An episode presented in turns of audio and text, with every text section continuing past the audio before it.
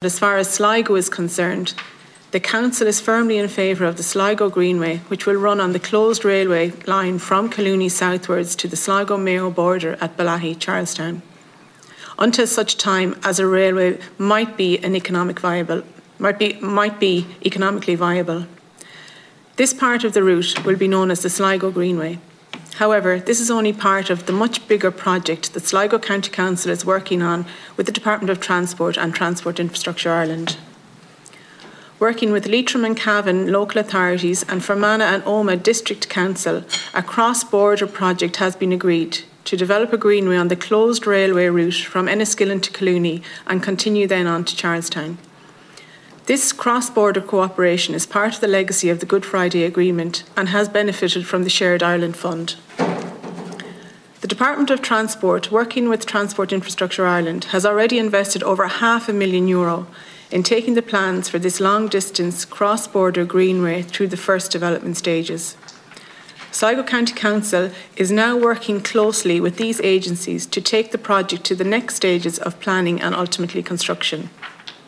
The Sligo Greenway will be of huge significance to the region, benefiting tourism, and will be a fantastic local amenity for communities along the route. It's important for the committee to take note that as far as Sligo is con- concerned, the Sligo section of the Western Rail Trail Greenway will happen, and it's such a pity that the same cannot be said for Mayo. As a member of Sligo County Council, I have made representation to Mayo County Council to consider joining with Sligo to extend the Sligo Greenway down through Mayo as far as Claremorris and to allow East Mayo to benefit from the tourism boom this would bring to the region. If the Sligo Greenway could connect through Mayo to the Great Western Greenway, just imagine the benefits this would bring to the region. I'm almost embarrassed as a politician when, when, when we have mums and dads, and I've been contacted by people in Mayo asking why they don't understand and they don't want to know anything about this, this report and that report. All they want is something for their children.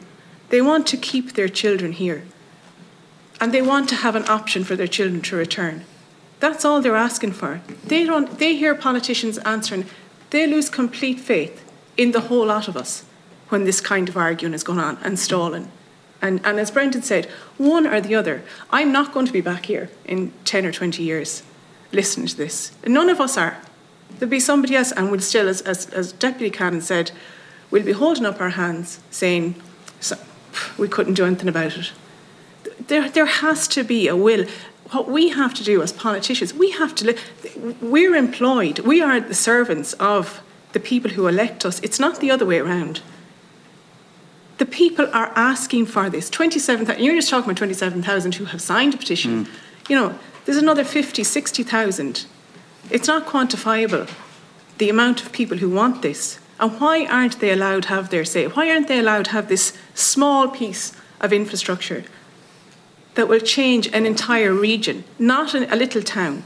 And they're the towns that have been decimated over the decades. And um, Deputy Kenny is talking about, you know, that it is coming. Have at least, okay, in another five years, if there's a report to say, yes, there's going to be a train on that line in the next five years, people will be happy with that. But one of the, our chair of, of Sligo Greenway said that he was a child, and he's in his late 50s now. And he was a child when the last train left Tubbercurry.